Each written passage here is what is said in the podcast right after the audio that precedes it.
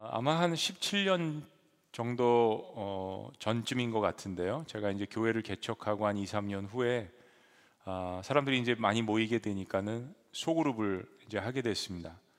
근데 사실은 이제 한국에서 큰 교회를 다니면서 교제권도 있고 생활도 하고 그랬지만은 소그룹에 대한 중요성을 그렇게 깊이 인식을 못했던 것 같아요. 근데 제가 이제 아, 스스로 개척을 하고 처녀 목회를 하고 성도님들이 이제 많이 모이시는 그런 가운데에서 아, 한 영혼 한 영혼을 다 아, 돌보는 것도 있지만은 우리 그룹으로 나눠서 거기에 이제 셀그룹 리더를 세워서 같이 함께 아, 서로 돌보고 또 나누고 전하는 그런 사역들을 이제 하게 됐습니다. 그러면서 야 이게 셀 그룹이 이렇게 중요한 것이구나라는 것을 각인하고 소그룹, 뭐 셀 그룹, 아, 특히 이제 또 지구촌 교회, 지구촌 교회 연구를 많이 했습니다. 제가 뭐 담임 목사가 될 줄 모르고 한 겁니다.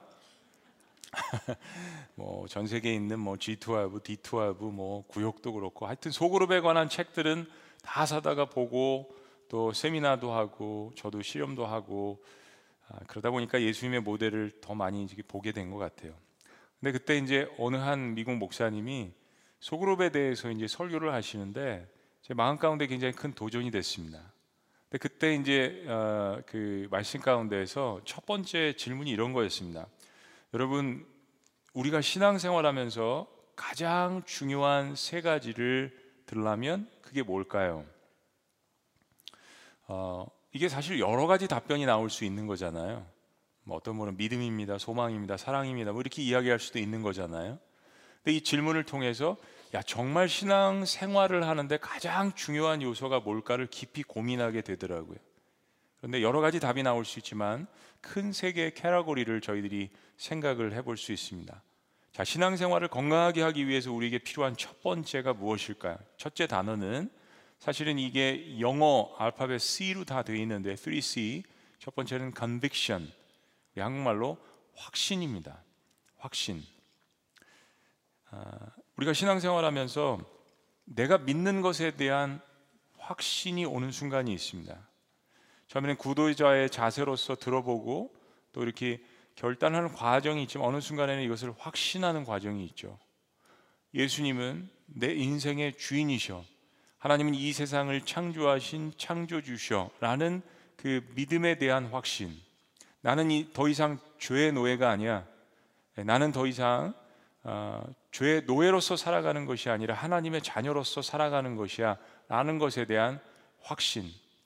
나는 더 이상 죄의 결과 때문에 지옥의 심판에 대해서 두려워 떨면서 사는 인생이 아니라 이제는 하나님의 자녀, 빛의 자녀로서 영생을 향해서 나아가는 존재야. 라는 것에 대한 확신.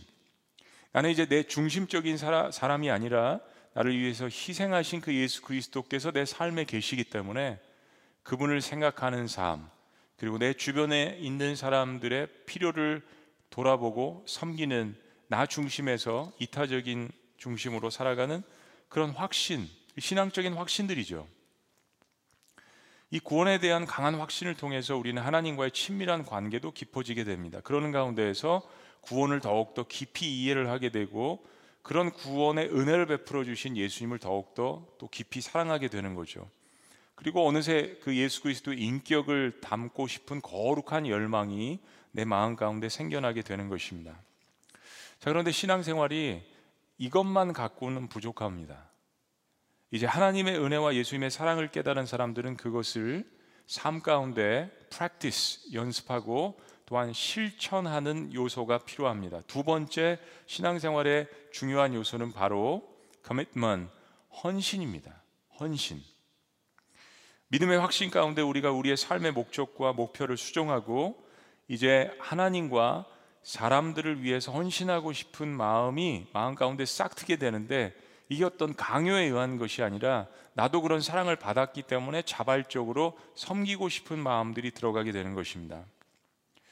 구원은 정말 새로운 마음으로 새로운 인생을 시작하게 되는 것입니다. 하나님께서 내 과거를 기억해 주시지 않고 용서하시고 내 죄가를 기억지 아니하시고 나는 뭔가 새 출발을 하는 마음으로 이제는 더 이상 죄의 노예가 아니라 다른 사람들 돕고 싶은 그런 마음 가운데서 정말로 이제 헌신을 하고 사람들을 섬기는 자리에 나가게 되는 것입니다. 내가 스스로 생각해도 내가 많이 달라진 것 같고 주변에 있는 사람들도 당신이 이런데 물질을 쓰고 시간을 내고 달란트를 쓸 사람이 아닌데 참 많이 변했다라는 그런 이야기도 종종 듣게 됩니다. 어, 믿음에 대해서 확신도 생기고 이제 헌신도 하고 물질과 시간과 달란트에 대한 헌신도 있는데 그런데 시간이 지나면서 뭔가 한 가지가 아직 부족한 것을 느끼게 됩니다. 구원이라는 것을 칭의 하나님께서 내 죄를, 죄를 용서해, 용서해 주시고 이제 의인의 어떤 그 하나님께서 불러주시는 자녀됨 이런 것들은 알겠는데 내가 아직 죄에 대한 문제와 이 땅에서 싸우고 있다는 사실을 발견하게 됩니다. 내가 향하고 있는 것은 천국이고 나의 가치관이 바뀌었지만 여전히 내 삶 가운데 예수 그리스도를 닮아서 이 성품이 계속해서 변화돼야 된다라는 것을 마음 가운데 느끼게 됩니다.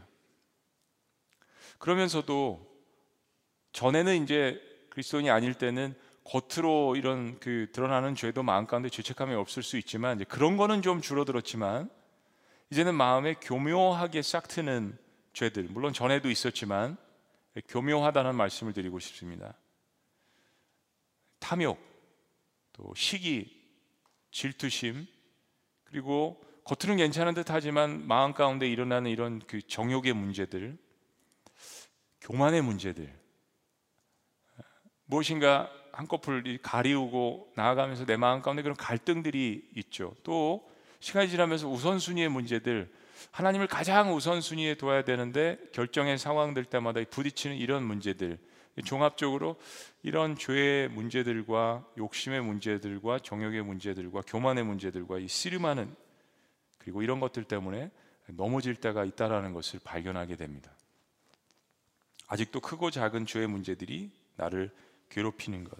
내 신앙생활 가운데 무엇인가 다른 하나가 더 있어야 된다, 필요하다는 것을 느낍니다. 왜 자꾸 죄를 지을까? 왜 때로 하나님께로부터 떠나고 싶을 때가 있을까? 이런 문제들을 어떻게 할까? 그리고 아, 이런 삶이 반복될 때마다 사탄은 우리에게 어떤 부정적인 씨앗을 던져줍니다. 넌 거기까지야. 딱 거기까지야.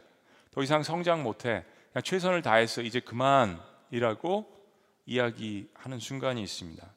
그러니까 영적 성장에 대해서 포기하고 싶은 유혹들이 들 때가 있다는 것입니다. 나는 안 되는구나. 그냥 여기까지구나. 그런데 이 문제를 해결하기 위해서 세 번째 하나님께서 우리에게 주신 선물이 필요합니다. 너무나도 감사하게도 성경은 우리에게 세 번째를 이야기합니다. 그 세 번째가 무엇, 이냐면 community and connection, 즉 공동체 그리고 연결되어짐입니다. 저는 이 두 단어를 같은 단어라고 생각합니다. 공동체, 연결되어짐. 여러분 이 문제를 제가 한번 질문을 한번 던져 드릴게요. 나는 내가 예수님을 따르는 사람으로서 나의 삶을 다른 사람들에게 열고 오픈하고 어, 때로는 충고도 받고 격려 받기를 원하는가? 이런 마음의 열정이 지속적으로 계속 있는가?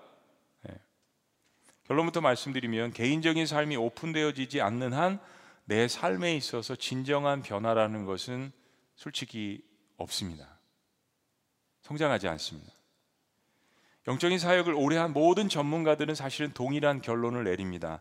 배우려는 사람들은 늘 자신을 오픈한다. 라는 것입니다. 사실 사람들은 다 외롭습니다. 인간은 철저하게 사회적 동물입니다. 혼자서는 살아가지 못하도록 하나님께서 창조하셨어요. 그래서 우리는 창세기 말씀으로 늘 돌아가서 그 교훈을 배웁니다. 사람이 혼자 있는 것이 독처하는 것이 하나님 눈에 보이시기에 좋지 못하다라는 말씀을 우리는 늘 기억해야 합니다. 창조의 원리가 그렇습니다. 그러니까 기본적으로 모든 사람들은 자신을 오픈할 마음이 다 있는 거예요. 내가 저 사람을 신뢰할 만한 믿음만 있다면 말이죠. 그래서 다들 보면 조금이라도 마음 터놓고 식사라도 한번 하고 예, 뭐 어, 운동도 같이 한번 하고 등산도 같이 한번 하는 그렇게 교제하는 사람들을 적어도 한두 명은 주변에 두기를 다 원합니다. 그게 없으면 정말 인생이 문제가 생기는 거죠. 근데 또 한 가지 문제는 이겁니다. 나는 어떤 사람들을 만나며 내 주변에 어떤 사람들이 나에게 영향을 주는가 하는 것입니다. 여러분 이제 여러분의 나이는 음식을 먹는 것에 따라서 몸이 다르게 반응합니다. 건강의 반 이상은 먹는 음식 때문입니다. 사람을 만나는 것도 마찬가지입니다. 가려서 만나는 말씀이 아닙니다. 모든 부류의 사람들에게 다가가야죠. 그러면 모든 부류의 사람들에게 다가갈 수 있는 힘 공급을 어디서 받느냐 하는 것입니다. 이미 하나님은 말씀드렸습니다. 내가 만나는 사람들이 어떤 부류의 사람들인가 라는 것은 나에게 중요한 영향력을 미칠 수 있는 것입니다. 나도 사람들에게 영향력을 좋은 영향력을 미치려면 그만큼 좋은 사람들이 또한 내 주변에 필요하다는 이야기죠. 자, 오늘 본문 말씀은 그런 의미에서 이렇게 선포합니다. 12절 말씀. 우리 다 같이 읽습니다. 시작. 형제들아 너희는 삶과 혹 너희 중에 누가 믿지 아니하는 악한 마음을 품고 살아계신 하나님에게서 떨어질까 조심할 것이요. Turn away from the living God. 예, 하나님으로부터 turn away 하는 것을 조심하라고 이야기합니다. 우리 주변에 신앙이 연약해서 하나님께로부터 떨어져 나가려고 하는 사람들이 있습니까? 없습니까? 있죠. 우리 스스로도 거기에 포함될 수 있습니다. 때로는 2000년 전 초대교회 공동체에서도 그런 문제들이 있었는데 바로 이 히브리서는 그런 사람들을 도전하고 또한 격려하기 위해서 쓰여진 책입니다. 히브리서 2장 1절은 히브리서를 저술한 목적을 이렇게 이야기합니다. 2장 1절이요. 다 같이 읽어 보십니다. 시작. 그러므로 우리는 들은 것에 더욱 유념함으로 우리가 흘러 떠내려가지 않도록 함이 마땅하니라. 유념함으로라는 이 단어는 공동 번역에 보면 굳게 간직하여. 그러니까 우리가 들은 것, 우리의 신앙, 아까 이야기한 확신 이런 것들을 conviction 굳게 간직해서 흘러 떠내려 가지 않도록 하라는 이야기입니다. 이거를 영어 표현해 보면 drift away 이 단어는 배가 정박하지 못하고 어떤 풍랑이나 그냥 바람 가는 대로 표류하는 것을 이야기합니다. 우리의 신앙이 표류해서는 안 되죠. 분명한 목적을 가지고 나아가야 되죠. 그런데 이런 일들이 신앙생활 하는 가운데 있다라고 히브리서 기자는 이야기하는 것입니다. 그런 의미에서 아까 읽으신 히브리서 3장 12절을 메시지 성경으로 조금 더 쉽게 읽어 드릴게요. 그러므로 친구 여러분 조심하십시오. 믿지 않는 악한 마음으로 빗는거리지 마십시오. 그런 일은 여러분을 넘어뜨리고 격길로 빠뜨려서 살아계신 하나님으로부터 멀어지게 합니다. 그러니까 문맥상의 해석은 이런 겁니다. 형제들아 떨어질까 염려하라는 것은 이 일에 대해서 서로 서로 염려해 주라는 이야기입니다. 어느 한 개인에게 이야기하는 것이 아니라 셀그룹, 목장 공동체 같은 그리고 공동체 전체에게 당부하는 말씀입니다. 13절 말씀이 그것을 증명합니다. 자, 13절 다 같이요. 시작. 오직 오늘이라 일컫는 동안에 매일 피차 권면하여 너희 중에 누구든지 주의 유혹으로 완고하게 되지 않도록 하라. 자 보세요. 헌신도 있고 또 믿음의 확신도 생기고 예수님도 여러 번 영접하고 때로는 블레싱마다 영접하시는 분들도 있습니다. 교회 생활도 오랫동안 했고 교회 문화도 잘 알고 근데 왜 신앙이 성장이 안 되지? 여러분 그 해결책에 대해서 오늘 본 말씀 분명하게 우리에게 이야기합니다. 13절 말씀을 단어 단어마다 다시 한번 보십니다. 오직 오늘이라 일컫는 동안에 이 말씀은 시간의 긴급성을 이야기하는 겁니다. 상황의 긴급성을 이야기하는 거예요. 자, 두 번째 단어는 매일이라는 단어입니다. 말 그대로 daily, everyday 문자적으로 매일 교제할 만큼 가까운 사이 그러니까 그리스도 안에서 형제 자매된 사이를 이야기합니다. 어떻게 보면 가족들은 이렇게 많이 떨어져 있을 수 있는데 그리스도 안에서 함께 신앙생활하는 교회 공동체를 이야기합니다. 그리고 다음 단어는 피차 권면하며 서로 잘못된 일에 대해서 정말 가족이라면 이야기하지 않겠어요? 정말 가족이라면 뭐 세상적으로 얘기하면 야 그 아파트 사면 안 돼. 가족이라면 이야기하지 않겠어요? 가족이 아니라고 생각하니까 이야기를 못 하는 거죠. 서로 잘못된 일에 대해서 죄 특별히 이런 유혹이라든지 그런 상황에 대해서 서로 권면도 하고 격려하는 차원에서 말하는 것입니다. 피차 권면하여 사랑의 마음을 가지고 자발적인 순종을 서로가 추구한 온유한 사랑의 권면이라는 겁니다. 자, 여러분, 우리 한국 사람들 이야기를 좀 하기를 원합니다. 솔직하게. 이 시간이 아니면 못할 것 같아요. 그래서 저는 외국 생활을 해봤기 때문에 이게 비교가 좀 되는데요. 우리 한국 사람들은 그 이중성이 있는 것 같습니다. 제가 봐요. 어렸을 때부터 우리는 토론 문화가 없어요. 요즘 아이들은 그래도 좀 있는 것 같은데 다 주입식이에요. 그러다 보니까 토론을 배우질 못했기 때문에 사, 상대방이랑 다른 의견을 주고받을 때 나랑 다른 의견을 주고받으면 그 사람은 다음부터 적이 되는 겁니다. 근데 미국에 가서 이렇게 토론도 해보고 대화를 하다 보니까 토론은 토론이에요. 생각을 주고받는 겁니다. 그리고 막 열렬하게 토론을 하다가 한국 사람으로서 아우 저 사람이 이제 어, 나랑 어떻게 보지 했는데 미국 사람들은 그렇지 않더라고요. 근데 우리 한국 사람들은 그걸 또 말을 못 해요 두려워서 그러다가 뒤에서 이야기를 하는 경우가 참 많습니다. 여러분 그리스도인들도 이 면에 대해서 성경주로 가야 합니다. 그리스도인들도 우리 한국 사회가 유교 문화가 바탕 밑에 깔려 있기 때문에 이 권면에 대해서 굉장히 약합니다. 이 하는 말도 권면하는 말도 지혜가 때로 없고 받는 사람도 오해가 많습니다.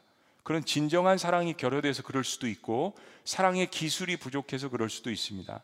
또 본인을 위해서 정말 사랑의 권면으로 진심으로 이야기를 해도 안 듣는 사람들이 있습니다. 그럴 수 있죠. 예수님께서 그렇게 그냥 막 권면도 하시고 하늘의 권세를 이야기하셨는데 안 듣는 사람들이 있었습니다. 하나님께서 그렇게 이스라엘 백성들을 선택하시고 사랑하시고 광야에서 먹이시고 입히셨는데도 이스라엘 백성들 듣지 않았던 경우들도 많습니다. 그래서 성경은 이것을 명령합니다. 왜냐하면 이 서로에 대한 권면이 우리가 죄의 길에서 돌아서고 하나님께로 돌아오는 강력한 힘을 가졌기 때문입니다. 이렇게 하는 목적은 너희 중에 누구든지 죄의 유혹으로 완고하게 옛날 한글 성경에는 강팍하게 되지 않기 위해서라고 이야기합니다. 하나님도 말씀하시는데 하나님의 사람들을 통하여서 또한 말씀하시는 거예요. 죄의 유혹을 영어 성경 NIV에 보면 sin's deceitfulness라고 이야기합니다. 죄의 속임수라고 이야기합니다. 그렇습니다. 사탄은 우리에게 속임수를 쓰는 거예요. 죄의 유혹에 빠지게 만드는 그 힘을 가지고 있다라는 것을 뜻하는 것입니다. 메시지 성경은 13절 말씀을 이렇게 해석합니다.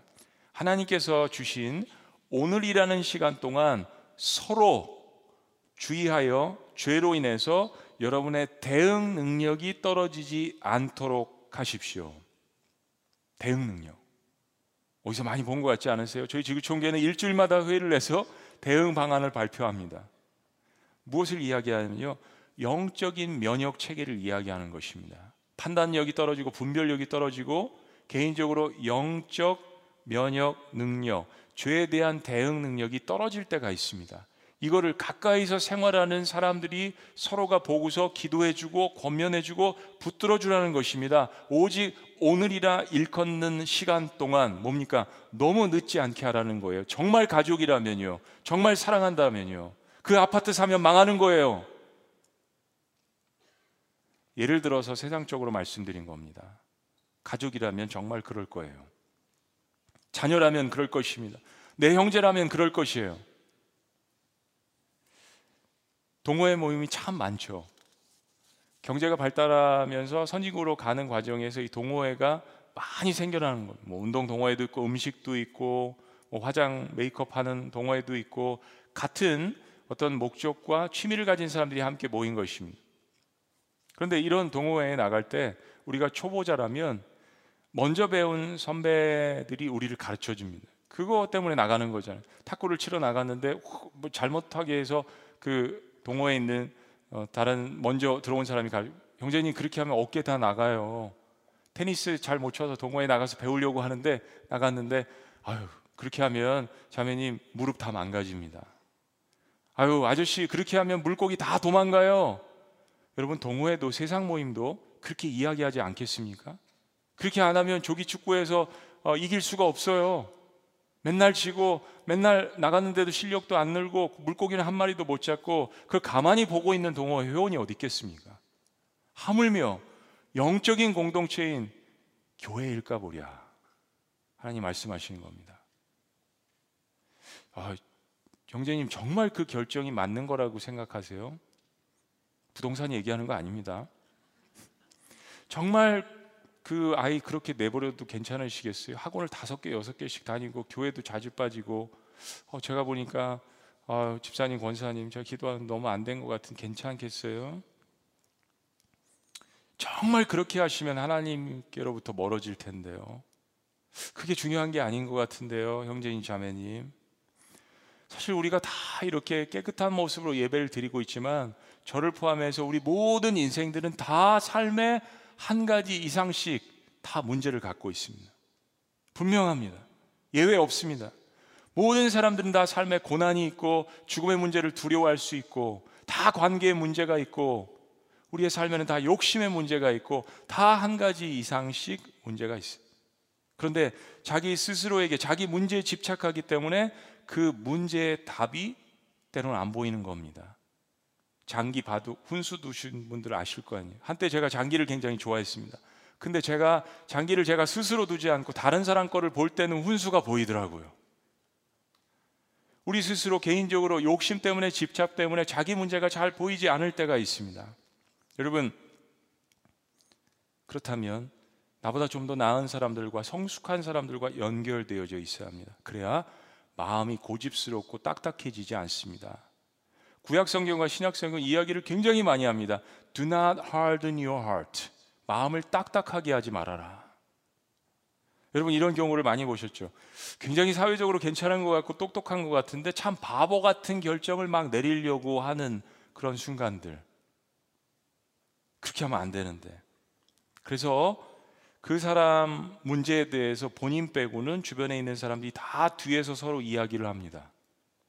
아, 글쎄, 그 성도님이 그런 결정을 하는 것 같은데 참 안 됐는데 그렇게 하면 손해를 볼 텐데 영적으로도 힘들어질 텐데 정말 아, 이거 생각할 때는 어리석은 일인 것 같은데 이 사람 저 사람 본인만 빼놓고 다 이야기를 합니다. 그리고 전화하면서 통화 끝에 마무리를 합니다.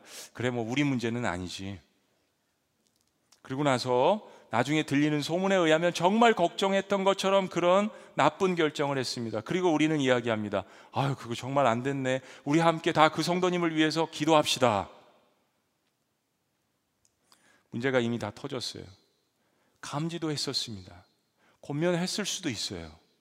근데 이놈은 유교 문화 때문에 한국 사람들이 갖고 있는 잘못된 정석 때문에 기독교적인 가치관을 가지고 성경대로 살아가야 되는데 사랑의 기술이 부족해서 여러 가지 발생하는 할 수 있었는데 막을 수 있었는데 잡을 수 있었는데 함께 같이 갈 수 있었는데 여러분 그런 경우들이 우리의 삶 가운데 비일비재하게 있습니다.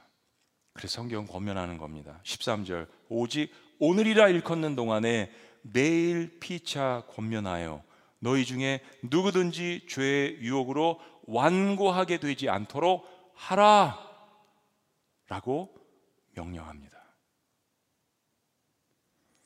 그리고 14절은 왜 이렇게 서로를 챙겨주는 것이 신앙생활에 있어서 그토록 중요한지를 말해줍니다. 14절 말씀 다 같이 있습니다. 시작. 우리가 시작할 때 확신한 것을 끝까지 견고히 잡고 있으면 그리스도와 함께 참여한 자가 되리라. 끝까지 처음에 시작한 것을 잡고 있으면이라고 이야기합니다. 표류하는 사람들이 있다라는 것입니다. Turn away from God. 하나님으로부터 도망치는 사람들이 있다라는 것입니다. 때문에 우리는 그리스도와 함께 참여하는 사람들이 되도록 서로가 부단히 서로 연결되어져서 서로가 함께 손을 붙들고 서로를 잡아주라고 이야기하는 것입니다. 그래서 목장 공동체가 필요한 것이고 서로가 연결되어져 있는 것이 절대적으로 필요한 것입니다. 그리스도의 몸은 절대로 나누어질 수 없습니다. 동시에 교회 소그룹 리더들은 그런 역할을 할 만한 신뢰할 만한 사람들이 되어야 합니다. 저희 지구촌 교회 자랑이 무엇입니까? 우리 지구촌 교회 동력이 뭐예요? 그런 신뢰할 만한 목자님들, 마을장님들이 많은 교회인 것으로 유명하고 감사합니다. 코로나 전염병 시대. 지난 1년 동안 우리가 잘 견딜 수 있었고, 그래도 여기까지 올 수 있었던 그 이유에 대해서 모든 목회자들은 이구동성으로 저에게 이야기합니다. 바로 목자님들 때문에 마을장님들 때문에 이것이 가능했다라고 이야기합니다. 바울이 젊은 목회자인 디모데에게 교회 공동체를 이끌어 가도록 이런 권면을 합니다. 디모데후서 2장 22절 말씀 다 같이 읽으시죠. 시작. 또한 너는 청년의 정욕을 피하고 주를 깨끗한 마음으로 부르는 자들과 함께 의와 믿음과 사랑과 화평을 따르라. 주를 깨끗한 마음으로 부르는 자들과 다 같이요 함께 다 같이요 함께라고 이야기합니다. 내가 육신의 정욕을 피하는 것은 혼자로서는 불가능합니다. 죄의 문제를 해결하는 것 혼자로서는 감당하기 힘듭니다. 고독의 문제, 여러 가지 삶의 문제들 혼자로서 감당하기 힘들 때가 많습니다. 기쁨도 함께 나눠야 하지만 삶의 문제들도 함께 나눠야 짐을 서로 덜을 수 있습니다. 주님을 깨끗한 마음으로 부르는 자들과 함께 함께 가는 것이 절대적이라고 성경은 끊임없이 우리에게 권면해 주고 있습니다. 여러분 첫 시간에도 보았지만 그런 의미에서 에베소 2장 말씀을 다시 한번 보십니다. 21절은 이렇게 이야기합니다. 그 안에서 건물마다 서로 연결하여 주 안에서 성전이 교회가 그리스도의 몸이 되어가고 22절이요.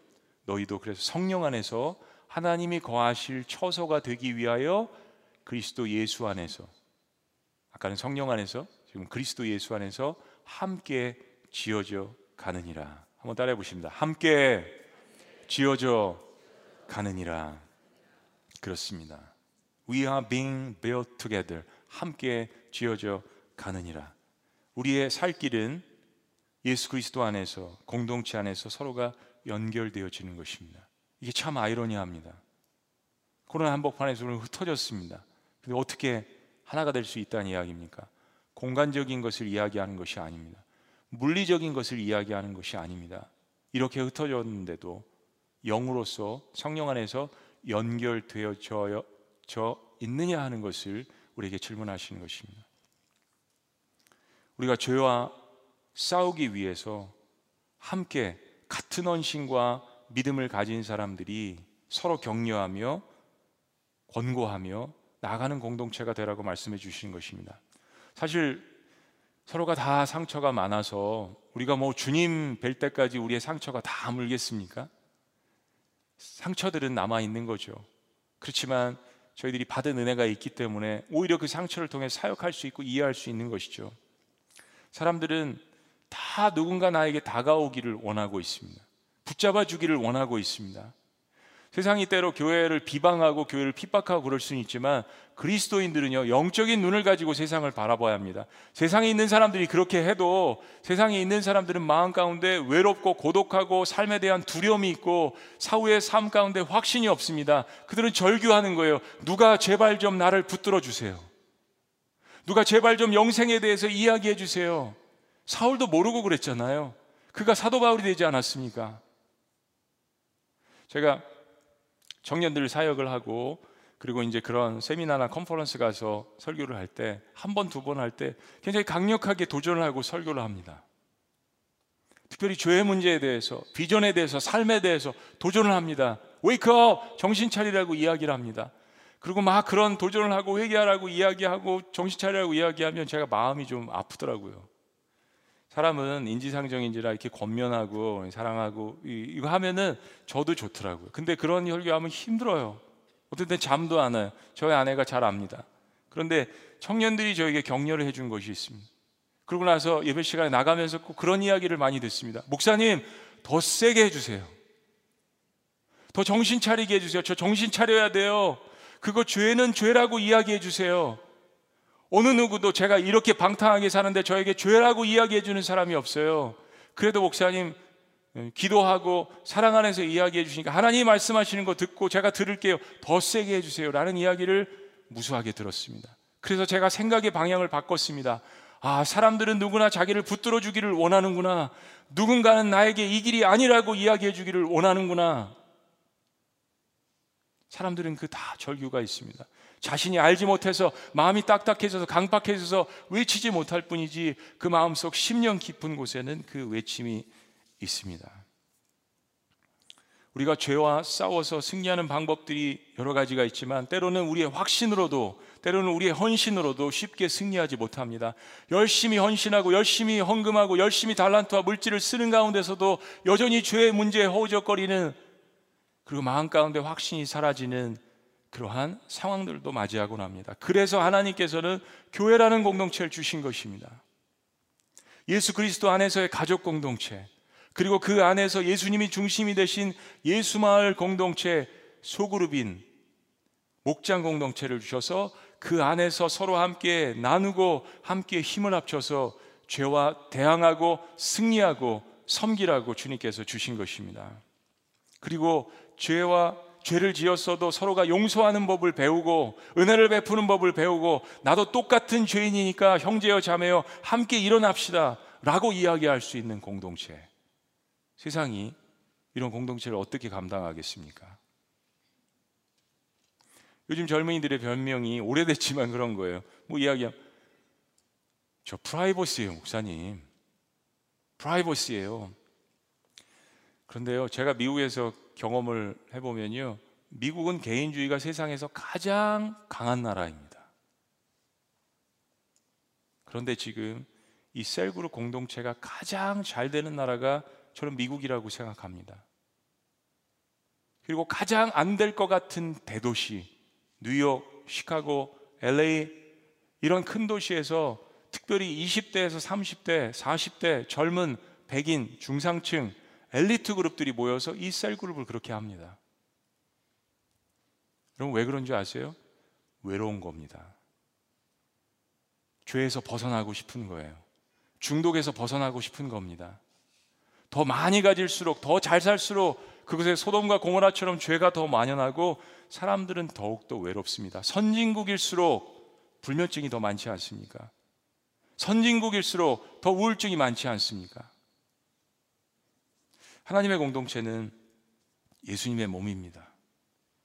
서로서로 긴밀하게 연결되어져 있습니다. 한 몸이 아프면 다른 몸도 아픕니다. 한 몸이 좋은 일이 생기면 다 같이 기뻐합니다. 우리가 멤버십을 갖는다는 것은 우리 지구촌 교회 공동체의 몸의 한 부분이 되는 거예요. 그럼 누가 새로운 사람이 목장에 온다면 우리는 축제를 벌여야 합니다. 가족의 일환으로 받아주는 거잖아요. 파티를 벌여야 합니다. 함께 웃고 함께 웃을 수 있는 예수 그리스도 안에서 함께 피를 나눈 형제 자매가 된 그 기쁨으로 서로가 축하해 주는 공동체. 단순한 믿음이나 헌신, 공약만 갖고는 우리 성장하지 않습니다. 여러분의 삶에 신실한 사람들을 초대하셔야 합니다. 우리 가족 이외에도 나의 삶을 위해서 눈물로 기도해주고 우리의 삶을 함께 나누는 신실한 사람들을 우리 평생의 친구로 만들어야 합니다. 그래서 영적 소그룹이 중요한 것입니다. 교만한 사람일수록 친구가 없습니다. 그러나 겸손한 사람은 늘 주변에 사람들을 삶으로 초대합니다. 뭐 상처가 얼마나 많든 뭐 어떤 지위에 있든 환경이 어땠든 직업이 어땠든 나는 하나님이 보내신 사람들의 도움을 필요로 합니다라는 이 고백은 하나님 앞에서 겸손한 고백입니다. 나는 그리스도 안에서 하나님 가족이 필요합니다. 저에게 보내주세요.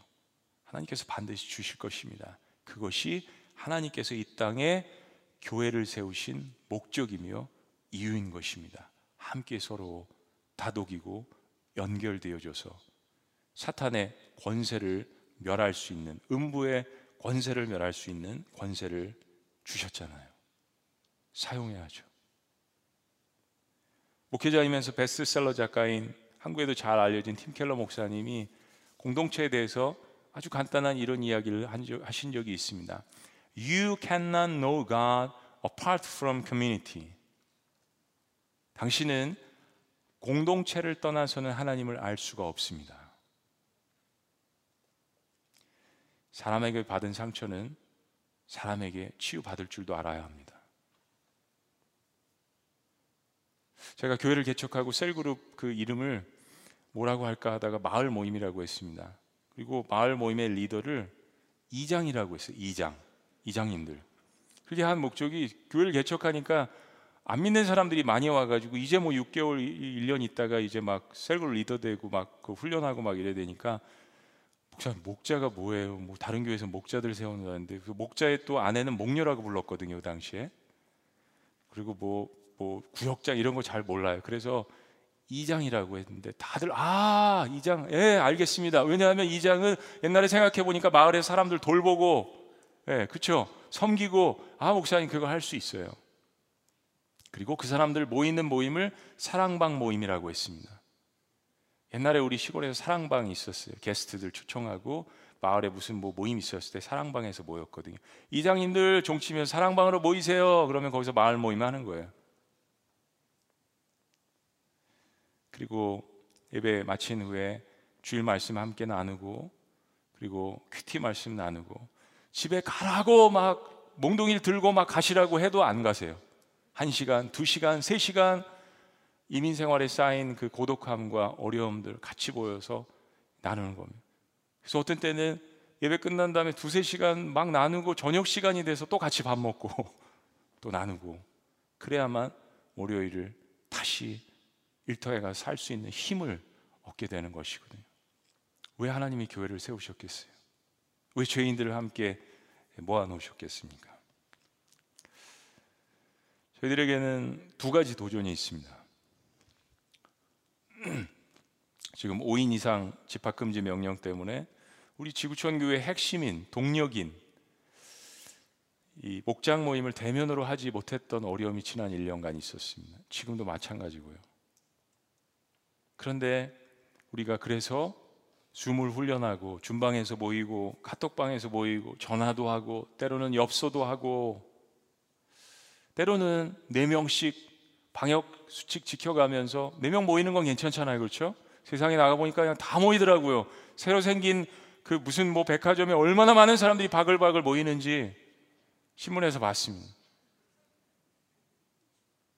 교회는 하지 말라고 그래서 저희가 법을 잘 지키는데 네 명씩대로 그렇게 모이실 때 있고 그러면서 우리는 이 목장 모임이 얼마나 소중하고 그리고 얼마나 서로가 얼굴을 보고 대면하고 밥을 먹고 커피를 마시고 삶의 어려운 부분까지 같이 나누며 그리고 말씀을 통해서 서로를 치유하고 간증하고 이게 얼마나 소중한지를 머리가 아닌 가슴으로 깨닫고 있습니다. 이게 너무 중요했구나. 이게 교회였구나. 그리고 비록 온라인이지만 그런 모임들이 훈련이 되면 하나님께서는 교회의 비밀을 더욱더 깊이 깨닫게 하신 후에 우리를 더욱더 정금과 같이 그리고 이전 영광보다 더 큰 영광으로 교회들을 세워 나가실 것입니다.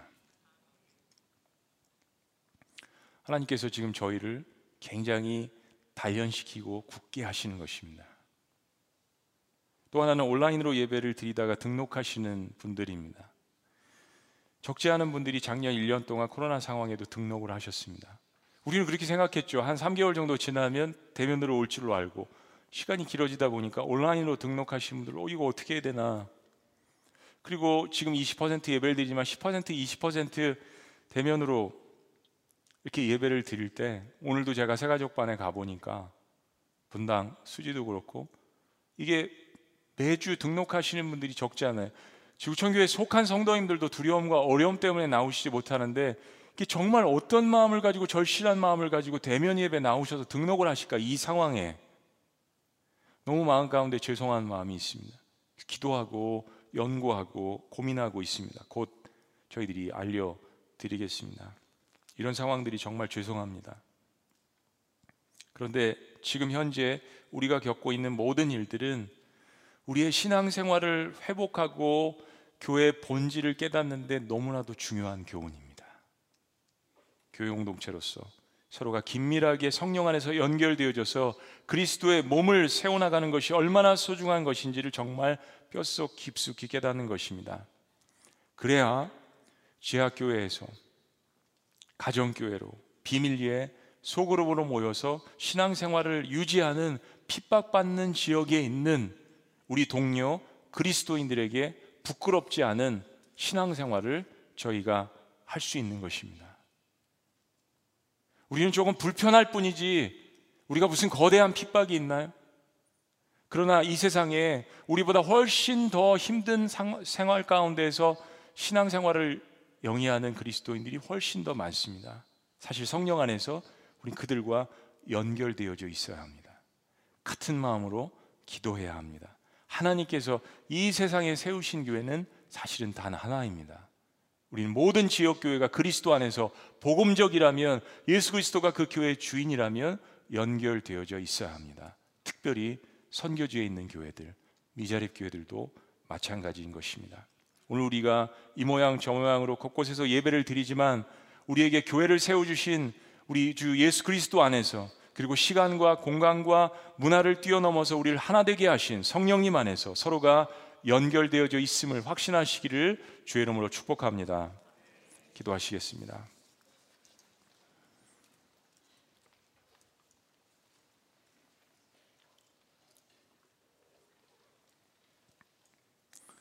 그렇습니다. 우리에게는 주님께서 주신 믿음의 확신이 있습니다.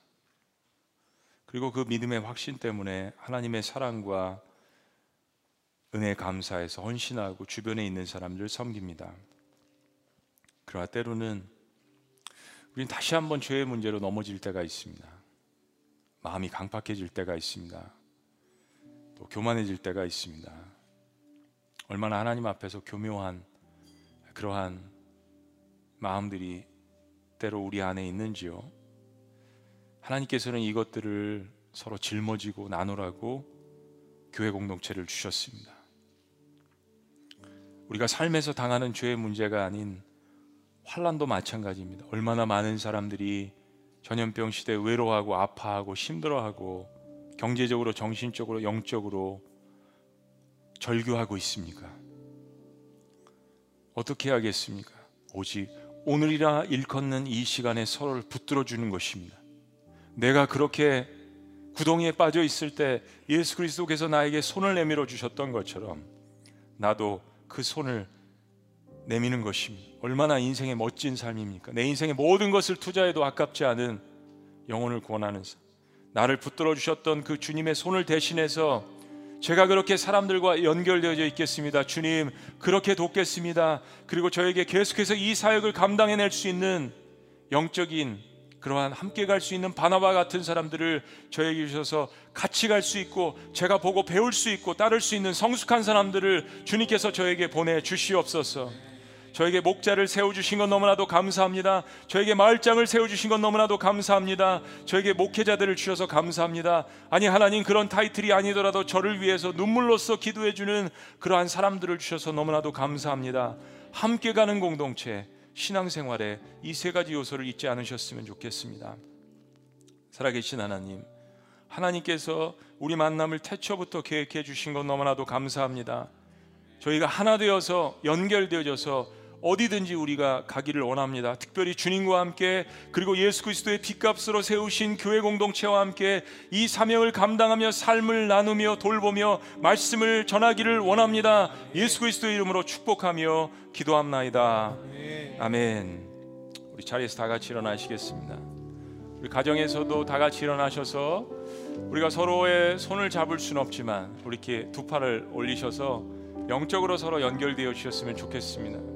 분당도 수지도 또 곳곳에서 가정에서 예배를 드리시는 분들도 선교제 계신 분들도 우리 찬양 주님 앞에 함께 올려드렸으면 좋겠어요. 하나님께서는 우리의 만남을 계획해 놓으셨네.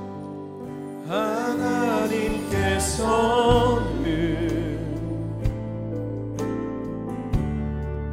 우리의 만남을 계획해 놓으셨네. 우린 하나 되어 우린 하나 되어 고백합니다. 어디든 가리라. 사랑하는 사람들과 함께. 어디든 가리라. 주 위에서라면. 주 위에서라면. 아멘. 무엇이든 하리라 무엇이든 아니라. 주님과 함께. 주님과 함께. 다 같이 믿음으로 고백합니다. 우리는 하나 되어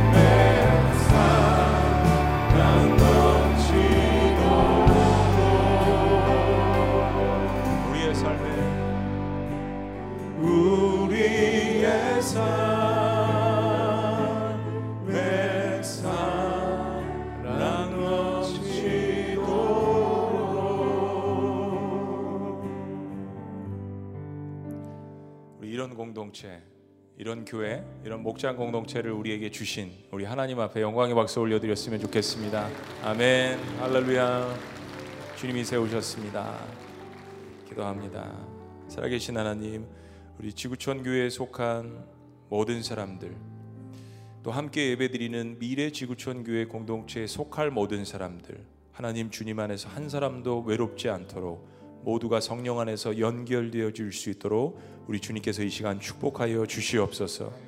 우리 지구촌 교회는 현재 목자와 미래 목자만 존재하는 모두가 연결되어진 섬기는 공동체임을 고백합니다.